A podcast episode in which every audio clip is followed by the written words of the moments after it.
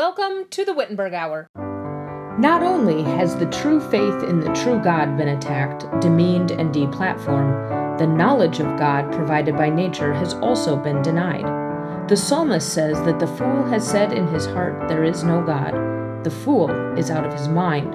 When the true faith in the true God is extinguished and the Christian influence on the culture is gone, the people will believe in anything, anything at all. Rolf Hello and welcome to the Wittenberg Hour, where we explore big questions and discuss that which endures by means of that which has endured, that scholars may endure. My name is Jocelyn Benson, and I serve as head teacher of Wittenberg Academy. What was and is the image of God? What has this to do with Christ's incarnation? Why do we not become angels when we die? Families recently had the privilege of learning from Reverend Rolf Preus at the Wittenberg Academy Family Retreat. Enjoy session one. The Reverend Rolf David Preus was born on August 7, 1953, in Cambridge, Massachusetts, to Robert and Donna Preus. He was raised in St. Louis, Missouri. He attended the University of Missouri in Columbia, Concordia Lutheran Junior College in Ann Arbor, Michigan, and graduated from Concordia College in St. Paul, Minnesota in 1975. He attended Concordia Theological Seminary in Springfield, Illinois, and Fort Wayne, Indiana from 1975 to 79. He received his MDiv from Concordia Theological Seminary in 1979 and his STM from the same institution in 1987. Reverend Preus was ordained on July 1, 1979, and served congregations in Minnesota, Wisconsin, North Dakota, and Montana. He retired on August 9, 2020, and lives with his wife on Gunflint Lake, a border lake between northeastern Minnesota and northwestern Ontario. Reverend Preus has taught courses in theology for Concordia Theological Seminary in Fort Wayne, Indiana, Concordia University, Wisconsin, and St. Sophia Lutheran Theological Seminary in Ternopil, Ukraine. He has been a speaker at conferences in the United States on a variety of theological topics, including the holy ministry, justification, the liturgy, and the confessional Lutheran identity. He has lectured in Latvia, Indonesia, Norway, and Sweden. His booklet, Justification Am I Good Enough to, for God, is available from Northwestern Publishing House. Christ for Us Catechism Sermons of Rolf D. Preus has been published by the Concordia Catechetical Academy, and A Year of Law and Gospel Preaching, A Postil of Sermons on the One Year Lectionary has been published by Steadfast Lutherans. Many of his sermons and papers are available on www.christforus.org.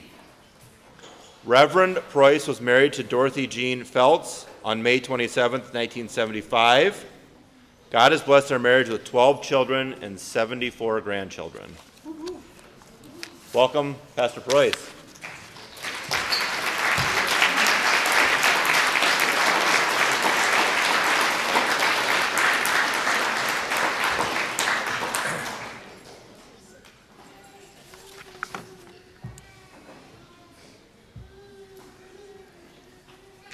It is a uh, wonderful privilege for me to be with you all today. And uh, I don't think my talk will take up a whole hour. So I thought when I get done talking, we could talk a little bit more back and forth if anything strikes your fancy that you'd like to discuss further. Uh, we're here to talk about God's creation. And there are two books you can read to learn about God as creator. We can read nature and we can read the Bible. Now, reading nature will not show you that God is your heavenly Father. For that, we need the Holy Scriptures that were written that we may know Christ and through faith in Him know God the Father. But a reading of nature will show us what God created, and by studying His creation, we may learn some things about God. We call this natural theology as opposed to revealed theology. Natural theology doesn't bring us to faith. It doesn't teach us anything about Jesus, God's grace, or the forgiveness of sins. And furthermore, natural theology never exists in a pure form. Human nature being what it is, it is always mixed up with idolatry. And St. Paul addresses this. He explains how this works in Romans chapter 1. He teaches the natural knowledge of God in verses 19 and 20. What may be known of God is manifest in them, for God has shown it to them. For since the creation of the world, his invisible attributes are clearly seen, being understood by the things that are made, even his eternal power and Godhead, so that they are without excuse. Denying this natural knowledge of God, people descend into idolatry, which is worshiping the creation rather than the Creator. They exchange the truth of God for a lie. Instead of worshiping the God who made them in His image, they worship what they make in their own fallen and sinful image. That is, they worship themselves. Idolatry is self worship. By denying the Creator, they pervert His creation. St. Paul goes on to explain how this happens in his first chapter of his epistle to the Romans. The descent into homosexuality is a direct result of denying the knowledge of God that is gotten from nature. And the denial of the natural knowledge of God is at the heart of the LGBTQ agenda that has captured the loyalty of elites in America who impose their ideology through the media, public schools, academia, and of course, the government. What's going on? A casual observation of, of our popular American culture as I was preparing this presentation a while ago. I thought of that movie that came out in 1963 it's a mad, mad, mad, mad world. Not only has the true faith in the true God been attacked, demeaned, and deplatformed, the knowledge of God provided by nature has also been denied. The psalmist wrote that the fool has said in his heart, There is no God. The fool is out of his mind. When the true faith in the true God is extinguished and the Christian influence on the culture is gone, the people will believe in anything, anything at all. A man claims to be a woman, a woman claims to be a man. And such madness is defended, and if you say that it is madness, you are banned. Man has lost his mind. The natural knowledge of God is obvious to us Christians. We read in Hebrews chapter 3 verse 4, for every house is built by someone, but he who built all things is God. This is a commonsensical observation. A little child can understand it. I remember a little boy in our neighborhood, I think he was in the first grade at the time. His dad taught at the seminary along with my dad. His Sunday school teacher asked the class, What would they say to somebody who said there is no God? And the little boy said, I'd say, Look at this tree. Somebody had to make it. And then if he didn't believe me, I'd push him down. now, those are words of wisdom from a little boy we need to push down every false teaching that undercuts the natural knowledge of God. The creation is evidence of the Creator. How can anyone deny it? The chief weapon in the arsenal of those who deny the natural knowledge of God, and with it, the natural knowledge of the law, is the doctrine of evolution. Now, by the term evolution, I'm talking about that notion that one species can evolve into another. I'm not talking about the evolution that can and does occur within various species. Macroevolution, which is usually what the word evolution means, teaches that every living thing is the result of random mutations over billions of years that began in the lost mists of time from a single celled organism. And this teaching explains the creation without any need to acknowledge the Creator. It takes issue with what the author to the Epistle of the Hebrews says For every house is built by someone, but he who built all things is God. The doctrine of evolution eliminates the need for an intelligent creator to create an orderly world. Now, we're told that this doctrine is scientific. Now, the fact that it has captured the natural sciences does not make it science. It is rather, as Professor Kurt Marquart used to say, who's, who's familiar with him? Yeah, he was uh, one of my best teachers at the SEM. He called evolution a metaphysical dogma. In other words, it's a religious teaching. Christians who adopt the doctrine of evolution do so at their own peril, but the social pressure to do so is for many irresistible. And religious respectability has infected the church. I grew up in a religiously respectable congregation. We lived on the campus of Concordia Seminary in St. Louis, where my father was a professor. It was at the St. Louis Seminary that the battle for the Bible in the Lutheran Church Missouri Synod was, was raging during the 60s and early 70s. Many of the professors and their families from the seminary were members at Bethel Lutheran Church in University City, just adjacent to Clayton. And uh, that was Missouri Synod in those days. Today it is ELCA. Well, I was confirmed at Bethel in 1967. In those days, the Missouri Synod had a youth organization called the Walther League. Anybody here ever heard of the Walther League?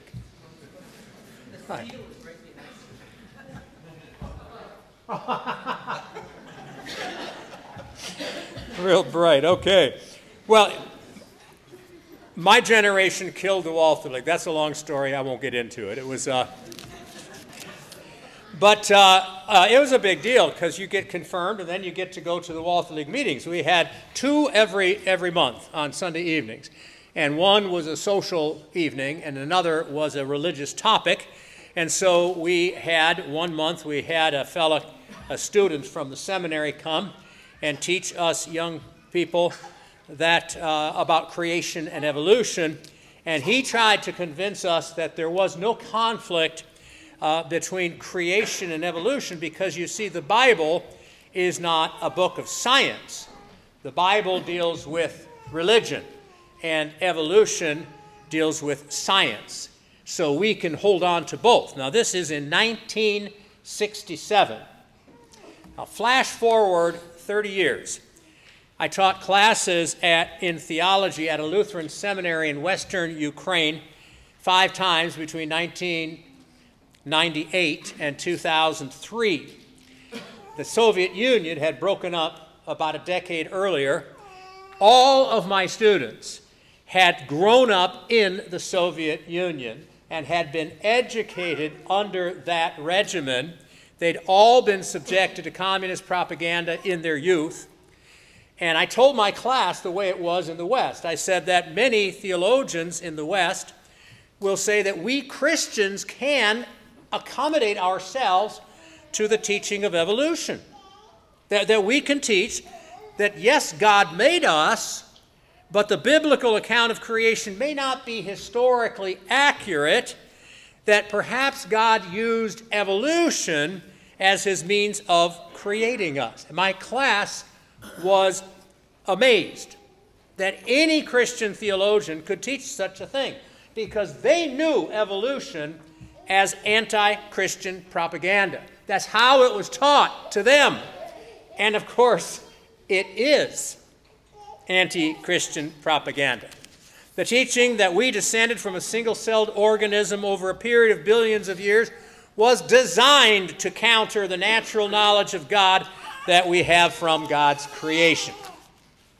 The mainstream Protestant churches have accommodated their doctrine to evolution, so as the Roman Catholic Church, and as Ukraine has become increasingly westernized, I suppose that Christians in Ukraine have learned to do so also. But when the church accommodates the doctrine of evolution, she denies the plain meaning of the biblical text.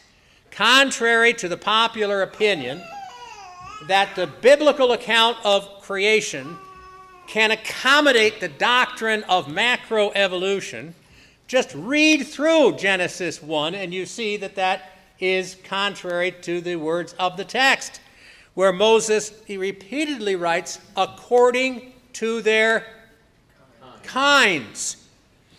The Genesis account disallows the notion that one species evolved into another species. So then what happens when a church accommodates evolution?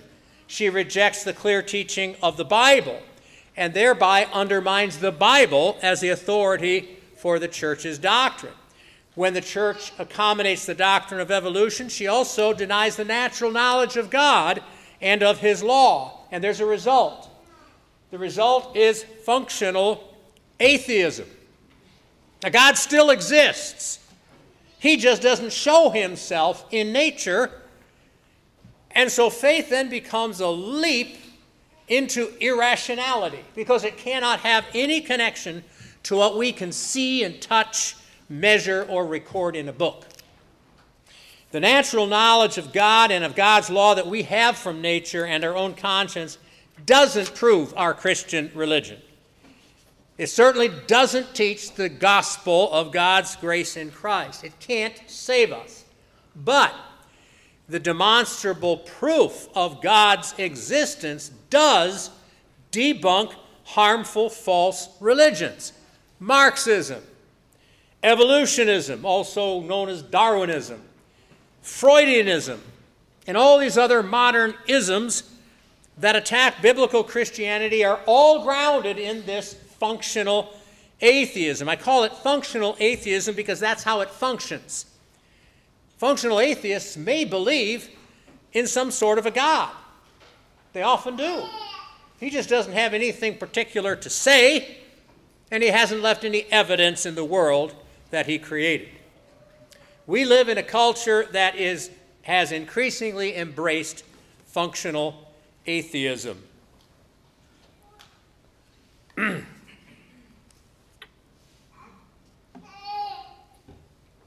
Natural theology teaches God's existence and uh, power.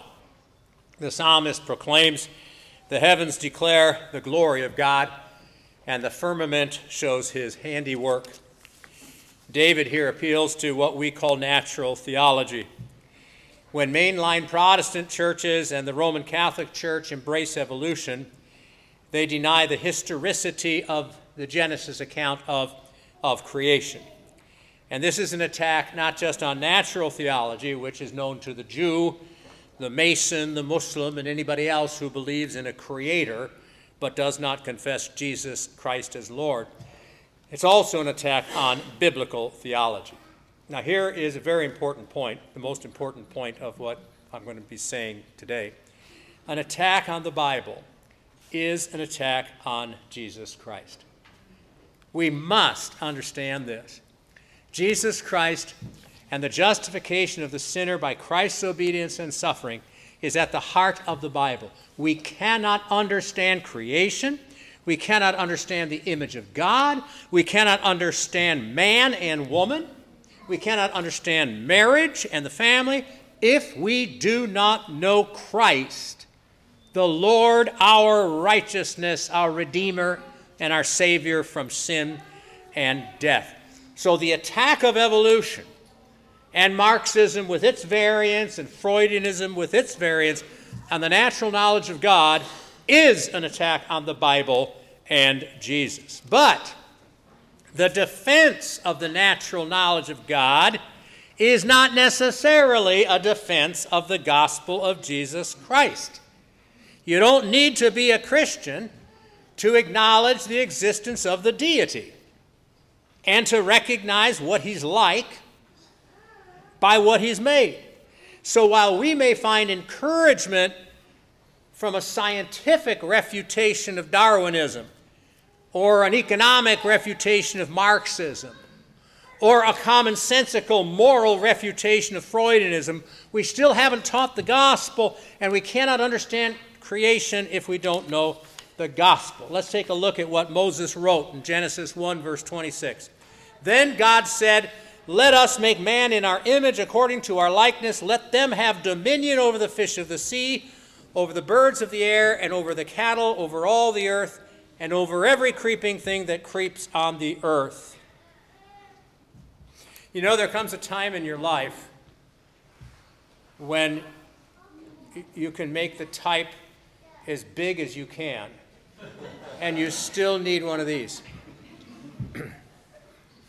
I just saw a picture on Facebook of our son David, who's in his early 40s, and I notice he's, he's wearing reading glasses. Oh man, when your kids start wearing reading glasses, ah, well, life marches on and heaven is our home, right? But if you look at the account, if you've read Genesis uh, chapter 1, you notice there's a pattern in the way Moses records it what God says as He creates all these different kinds. He says, says, Let there be, let there be, right? Then it comes to Adam and Eve. And what does He say? He doesn't say, Let there be. He said, Let us make. The whole tone changes. And here we also see the, the, the Holy Trinity revealed. It is implied in the first three verses uh, uh, of, of chapter 1. Uh, in, in, in the first verse, you have God created the heavens and the earth. That's the Father. And then in the second verse, you have the Holy, you have the Spirit of God hovering over the face of the deep. That's, that's the Holy Spirit. And then in the third verse, it says, God, then God said. Well, the word say and the word word are basically the same word. One's a verb and the other's a noun. The word by which God said it is the word who 4,000 years later would become flesh. So you've got the Father and the Word and the Holy Spirit there in the beginning before the Word world was made. The Word is the Son. When God says in verse 26, Let us make man in our image according to our likeness, this is the triune God speaking. We usually ascribe creation to the Father in the Creed, in the Catechism, but we are not denying that all three persons participate in creation the Father, the Son, and the Holy Spirit. God made man, male and female, to be like him. And what does this mean? What is this image of God? St. Paul writes in Colossians chapter 1, he's talking about Jesus here.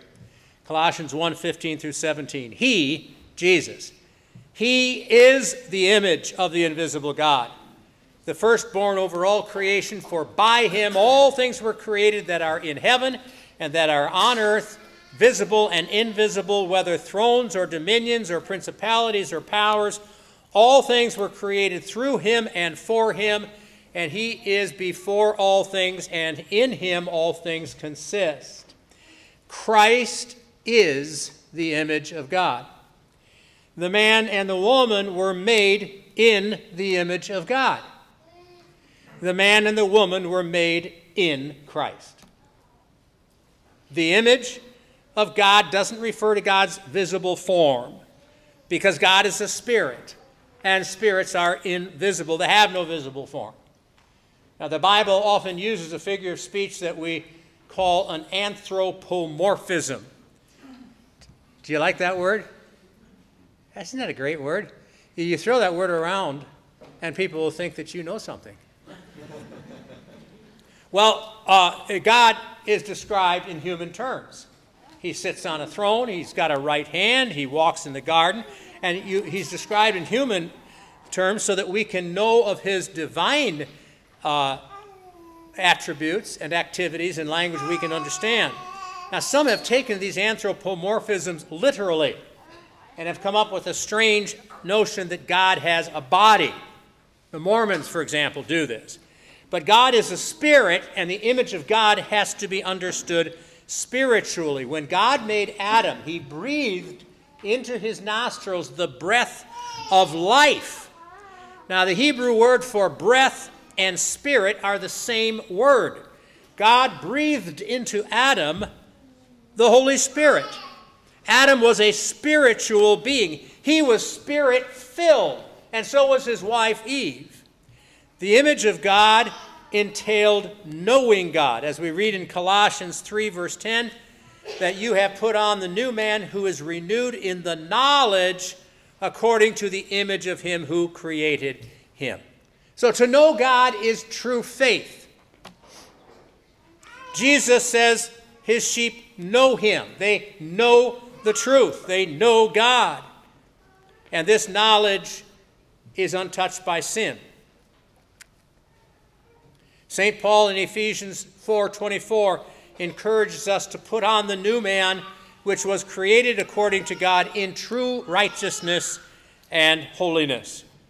Adam and Eve knew God, they were righteous and holy, they were made in the image of God, and evolution teaches that we came from the animals.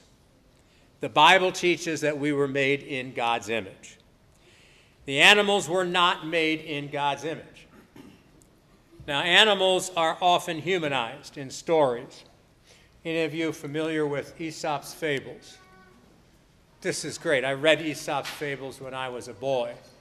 And of course, animals there talk. And uh, I grew up watching Bugs Bunny. You've all heard of him. How many of you have heard of Yogi Bear? Oh, wow, we have an educated group here. and Porky Pig. Now, these, the, now, but the thing of it is, we know that animals can communicate but they can't talk. Now, some people treat their dogs as if they're members of the family, but that doesn't really make them human beings. There's a fundamental difference between human beings and animals who are made, human beings who are made in God's image and animals that are not. And I'll, I'll just illustrate this for you. We don't think anything of eating beef, pork, lamb, or chicken.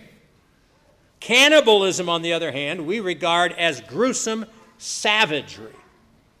Or, if Tom Jones beds a different woman every day, we call him an immoral fornicator. But if your tomcat does the same thing with female cats, you don't call him a fornicator. And while we may say good boy, bad boy to our dogs, we know that dogs and cats are incapable of sin. They're neither sinful nor are they righteous. And similarly, if somebody wrongfully kills an animal, you can't prosecute him for murder. He can be charged with theft, perhaps, but certainly not murder. Why? The animal is not made in the image of God. He cannot know God. He cannot worship God. He can neither obey God from a willing heart nor resist God in unbelief. And the doctrine of evolution undermines this fundamental difference between human beings and animals.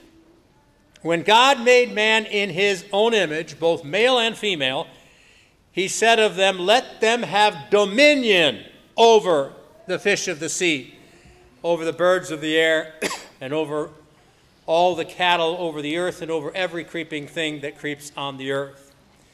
Now, the problem in dealing with this dominion is that we can only know it by what we see after the fall into sin. And the fall into sin brings God's curse. So the dominion originally given to man was lost before we came on the scene. We, we have dominion, yeah, but we don't play with rattlesnakes or lions. Eh, in fact, the dominion of the human race over God's creation is fulfilled only in Christ and by Christ. Listen to these words from Psalm 2, verses 3 through 9. When I consider your heavens, the work of your fingers, the moon and the stars which you have ordained, what is man that you are mindful of him, and the Son of Man that you visit him? For you have made him a little lower than the angels, and you have crowned him with glory and honor. You have made him to have dominion over the works of your hands. You have put all things under his feet, all sheep and oxen, even the beasts of the field, the birds of the air, and the fish of the sea that pass through the paths of the sea. O Lord, our Lord, how excellent is your name in all the earth. Now, as you read this psalm, you can see the psalmist isn't talking about our dominion over the works of God's hands. He's talking about Christ. And the epistle to the Hebrews makes this clear. Our dominion is marred by sin. Christ, the sinless Son of God, has perfect and total dominion. We cannot understand our lordship over this world apart from Christ, who's King of kings and Lord of lords.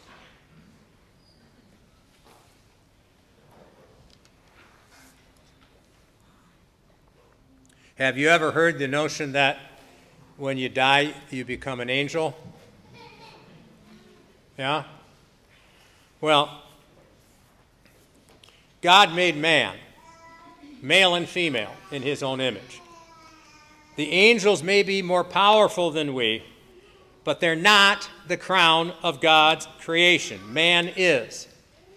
And to say, as popular piety does, that when a Christian dies, he becomes an angel is to deprive us of the dignity that God gave us in creation and that He restored to us in redemption.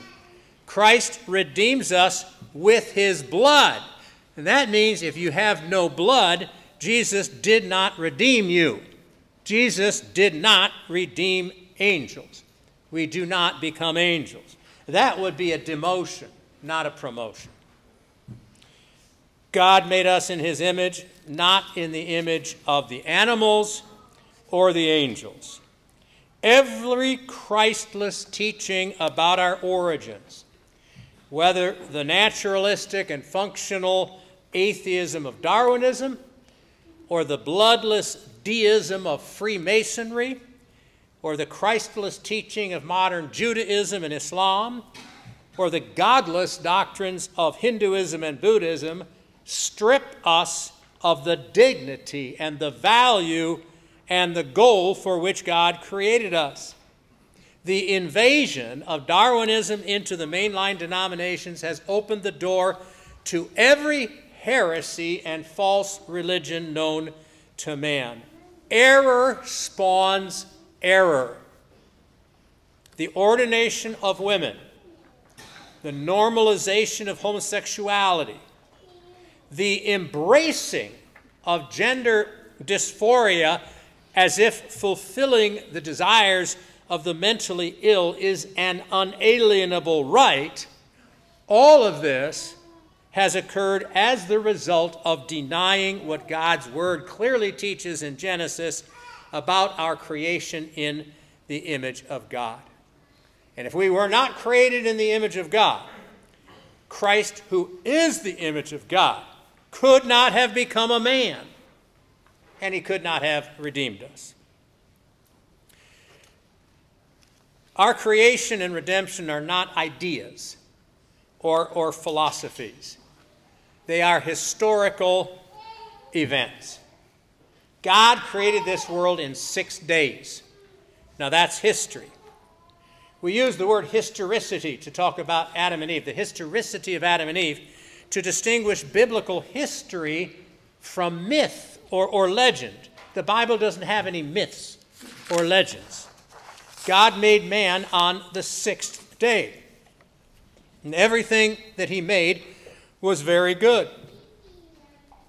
And then sin entered this world by the disobedience of one man. That also was an historical event. 4,000 years later, God became a man to redeem those he had created in his image, who had lost that image in the fall. And that too was an historical event. A week and a half ago, we celebrated the resurrection of Jesus Christ from the dead. How is that described here in this room? Where is the resurrection of Jesus from the dead on Easter Sunday identified in this room that we're in right now? Where is it said? Where is it? That's Easter. That's the day that the Lord has made. Let us rejoice and be glad in it. We rejoice in our lives because of the historical event of Easter Sunday when Jesus rose from the dead. And that historical event is the basis for our confidence that in the future, at the end of time, God will raise our bodies from the ground, change these mortal bodies into immortal bodies, and glorify us. In your catechism, you learn about creation, and then right after creation is a topic related to creation that a, a, a town in Rhode Island named a city after. So, what, what am I talking about? Providence. Providence, which comes from the word provide. God not only made me, but He also acts in my life. God is the creator and the sustainer. These historical events don't remain in the past but the same God who created us in the beginning made me, and He gives me, my body and soul, eyes, ears, and all my members, my reason and all my senses, and still takes care of them. Also, what? Clothing, shoes, meat, drink, house, home, fields, cattle, wife, ch- wife children,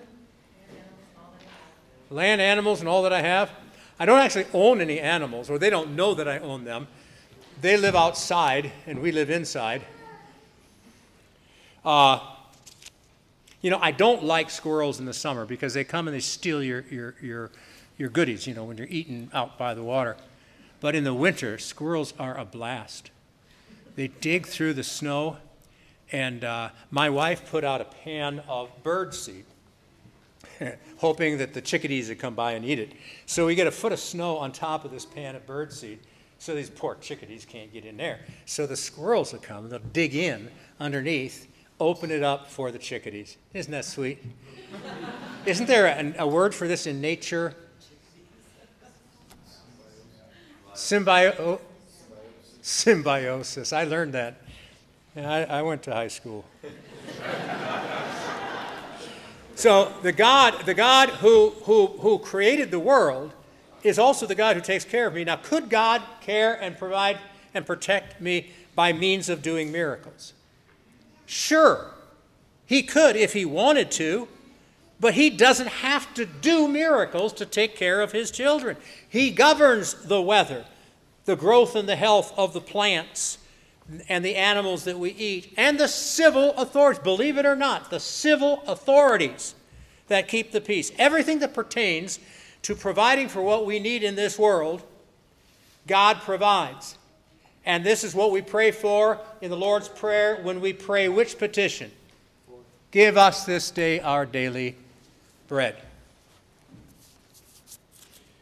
God didn't create us and leave us to make it or break it on our own. He provides for us.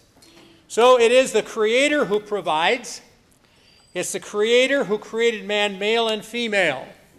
The next time we get together, we're going to talk about men and women. Are they the same? Or are they different? Is there such a thing as an androgynous? I think that means sexless, or nowadays we would say genderless human being. Can one choose one's sex or gender? What about the LGBTQ agenda? Can Christians accommodate themselves to it and remain Christian? Stay tuned. So now, We've got about 20 minutes if you'd like to discuss what I just talked about. Anybody have any profound observations to make or questions, or maybe you'd like to start an argument.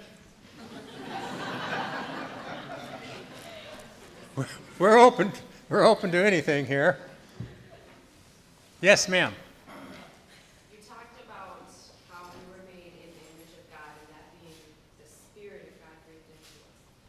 So I've read a lot of different people refer to us currently as being in the image of God. And I always understood it as physical. So do we still have it or did we lose it? And then, sorry, I have a cold, Me too. or not allergies. Um, so did we lose it and then we got it back when Jesus, the Holy Spirit came back? I like, I'm kind of lost on that. Okay, yeah. Well, there are two points here that I, I would make. The one is the image of God refers not to something that that you see with the eyes in the sense of of God having a certain form, because God doesn't. Jesus said, uh, "God is a spirit," and so. Uh, but did we lose the image or not in the fall? That's a, that's a, that's a really good question because sometimes you got these theologians, they have one point they want to make, and maybe they want to oppose another point, and so they use different language. And sometimes these Orthodox Lutherans will say that we lost the image of God. And then others say, uh, be- because we don't have, by nature, we don't know God. By nature, we don't love God.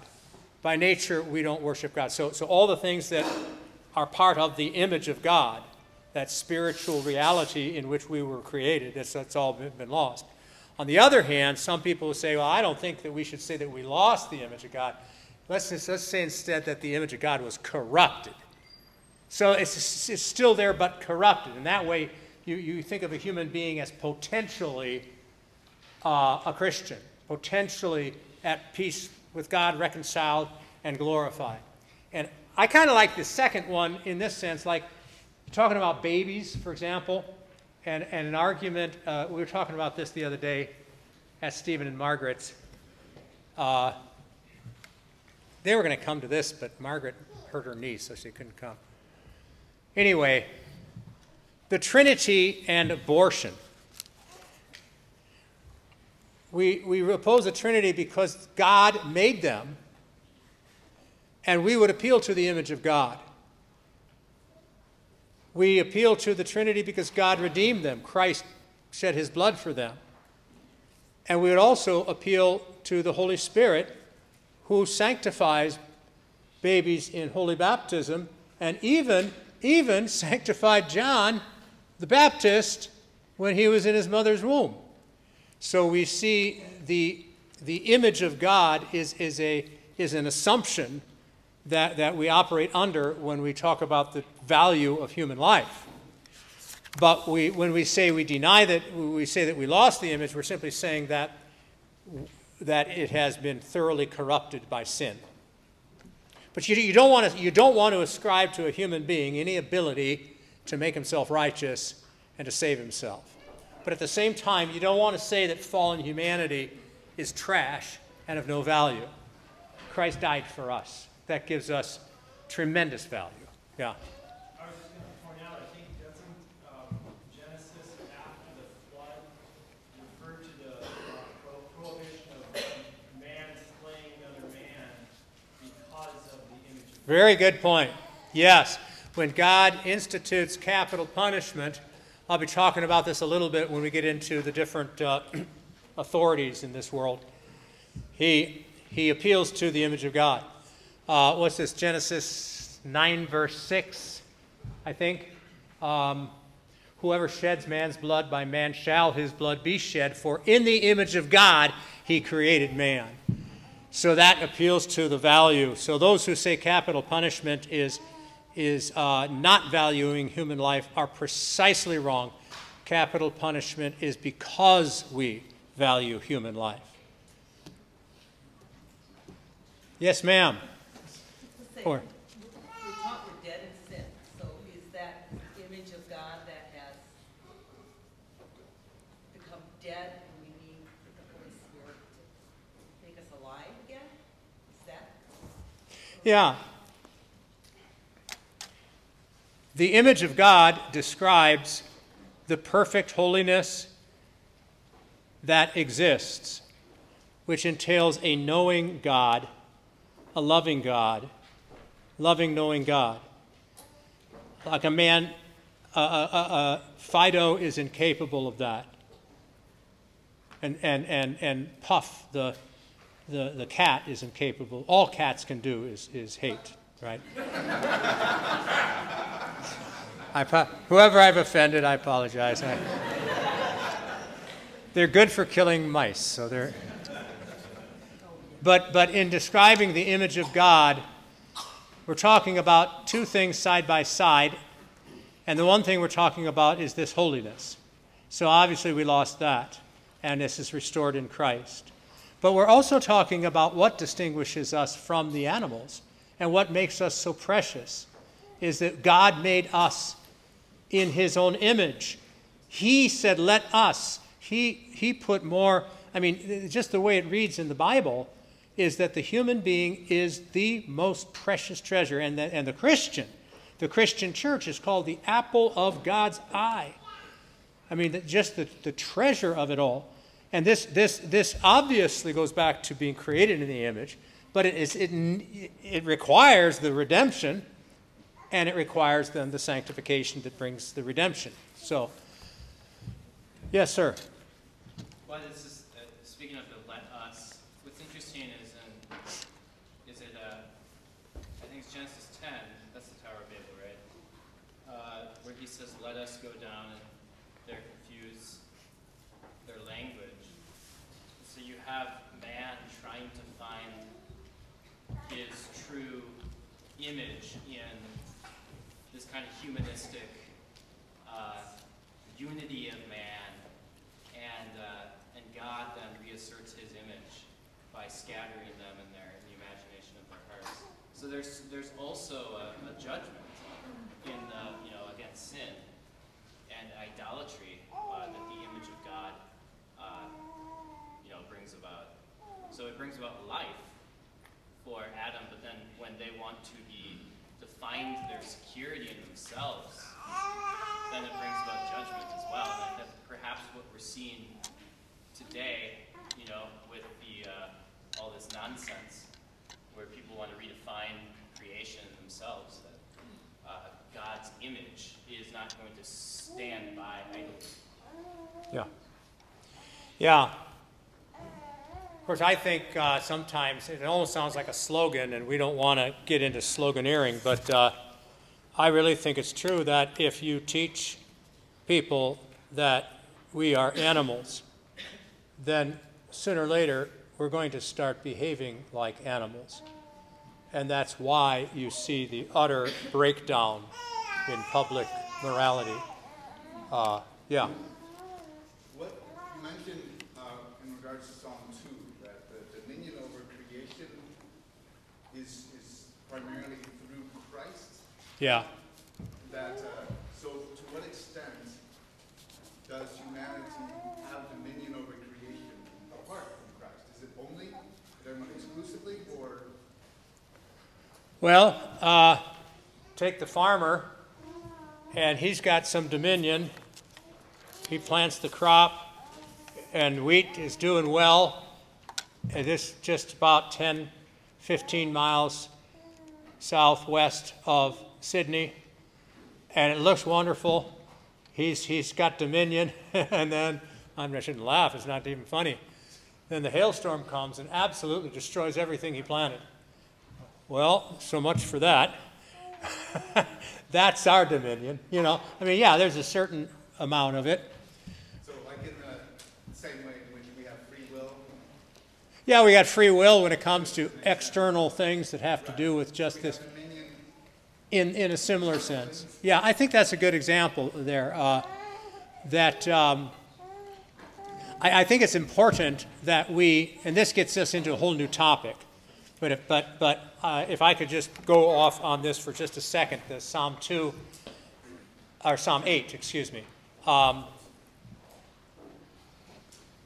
these messianic psalms I'll just give you a little principle of hermeneutics, okay? The New Testament lies in the Old concealed. The Old Testament is in the New revealed. Can you remember that? The New Testament is in the Old concealed. The Old Testament is in the New revealed. If you want to understand Psalm 8, you go to Hebrews. No, no, no, no, no, no. Go to Psalm 8. No. Go to Hebrews. God, in various ways, at times and places, spoke to our fathers through the prophets. He has, in these last days, spoken. He has spoken. Hebrews settles what Psalm 8 means.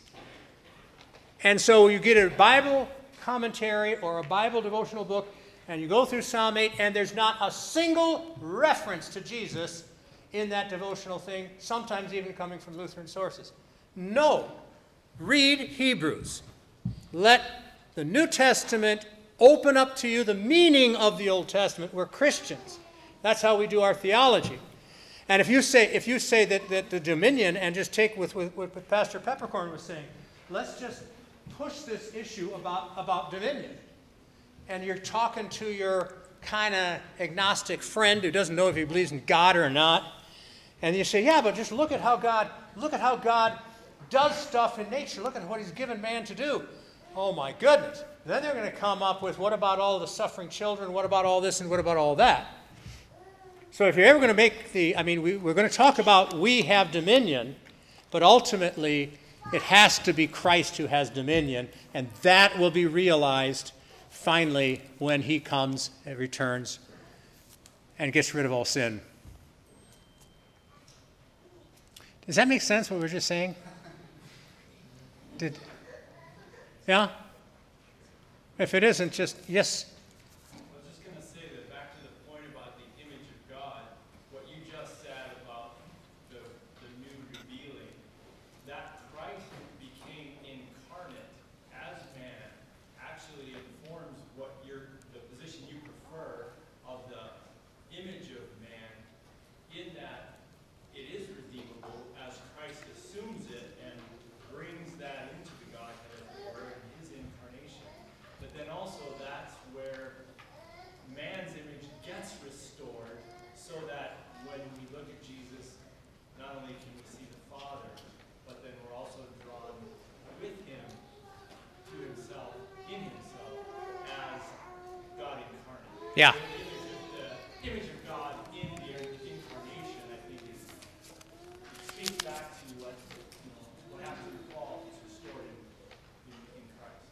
That's a good point. An- Another point on this about the image of God is that if we if we take what the New Testament says about Christ being the image of God, and then God creates us in his image,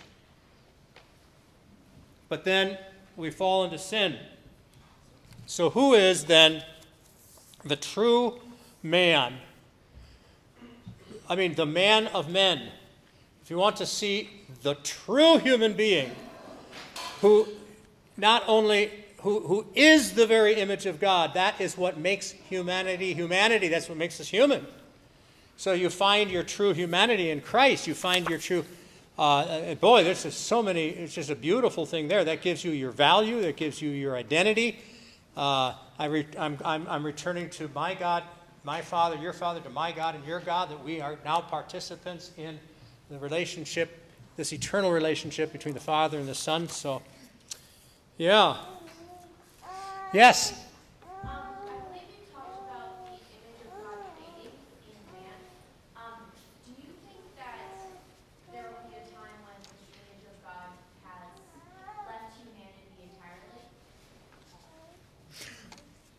I don't think human nature is going to change or really could change. Uh, as you see the decline of our culture, and it looks, uh, I think the thing that we need to keep in mind is that this isn't changing the nature of things. This is just, uh, uh, this happens. Uh, we, see, we see the degradation, we see the utter. Uh, um, I'm probably not directly answering your thing, your question, but I'd say that no, I think that always first of all, there will always be that remnant. There will always be the Christian believers that, that for whose sake God keeps this world going. And also, um, if, if we think it's never been this bad, we're probably wrong. It's been worse. As I look at America today and how disgusting things are, uh, it is a more moral, decent culture in America today than in many places in the past. And uh, so it's always, a, yes. So, kind of connected with all this uh, image of God conversation, uh, looping back around to being made in the image of God and having dominion over creation when we lost or uh, corrupted through sin, the image of God, all creation too fell and was corrupted, and which is why creation is longing for uh, the the day of redemption, so to speak, right? All of creation um, being finally redeemed and kind of back in that proper place of submission. Yeah, that's uh, when, when, when, when Adam and Eve sinned, and God says, Cursed is the ground on account of you. Which means that when God redeems Adam and his descendants, there's going to be something happening to the ground. The ground that was cursed now is just laboring for the revealing of the sons of God. I think you're referring to Romans 8 there. And uh, which is the, the true kind of, you know, uh, I don't know, in talking about creation, we could get into this environmentalism business, which uh, I'm not sure. I think Christians, when you look at some of these fanatics who want to destroy, I hope I don't offend you by making political observations. I spent several years in eastern Montana and I developed their prejudices in favor of the oil industry. We produce, well, I don't want to get into a big long thing there, but when you look at the wackos who want to destroy American energy independence, and so you want to say, okay, drill, baby, drill, fine, yeah. And, but the fact is, is that we Christians uh, believe in ca- taking care of the world that God gave us to take care of and we don't believe in, in, in destroying and polluting and, and, and, and ruining forests and, and, and, and tearing down without building up, okay? So just in talking about nature and us, your comment just kind of triggered that in my mind to, to emphasize that uh, those of us who reject this, uh, you know, this uh, apocalyptic scare business that the world is going to be destroyed because of fossil emission fuel emissions in the next five years. Uh, we don't need to jump on the other extreme and say that we are not responsible to to protect that part of the world that God has entrusted to us to care for. I don't throw garbage out in my front lawn and and we don't dump our sewage in the lake we spend a lot of money on a, on a septic system, believe me.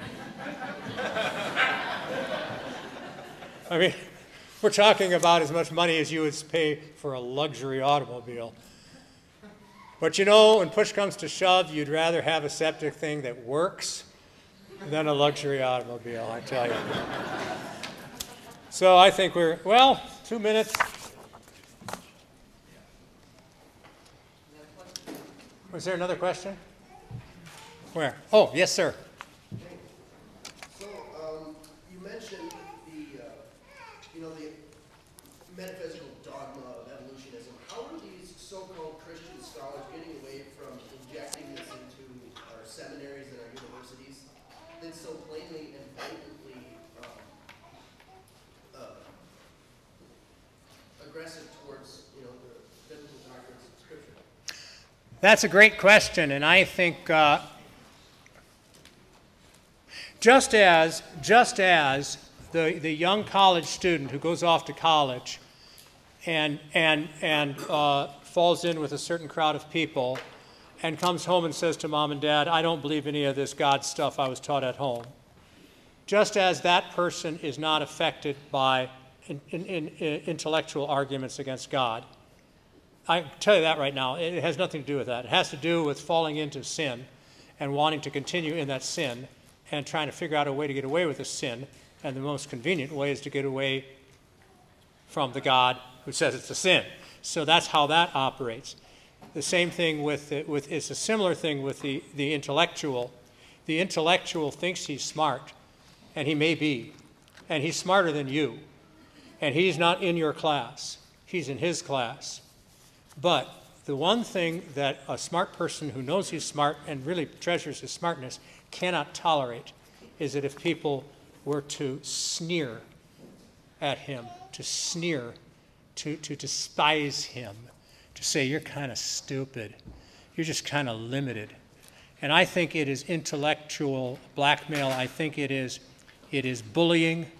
I think it is uh, you, you are made to feel like an idiot I'll quote to you my first sentence in my anthropology textbook at the University of Missouri in 1971, and I quote Few educated men, and certainly no serious scholars, deny that man evolved from a primary organism. I memorized that in 1971. I'll say it again. Few educated men and no serious scholars deny that man evolved from a primary organism. If you believe the Bible, you are neither educated nor could you ever be a scholar. And that's laid on you. Boom, boom, boom. These guys want religious respectability. And I say this as somebody who grew up on the campus of Concordia Seminary in St. Louis. That's what they want. And they'd rather have that than, well, I'm going back to my childhood. I'm not talking about what obtains there today. I'm talking about. there are rules against. Uh, okay. Well, our time has expired. Thank you.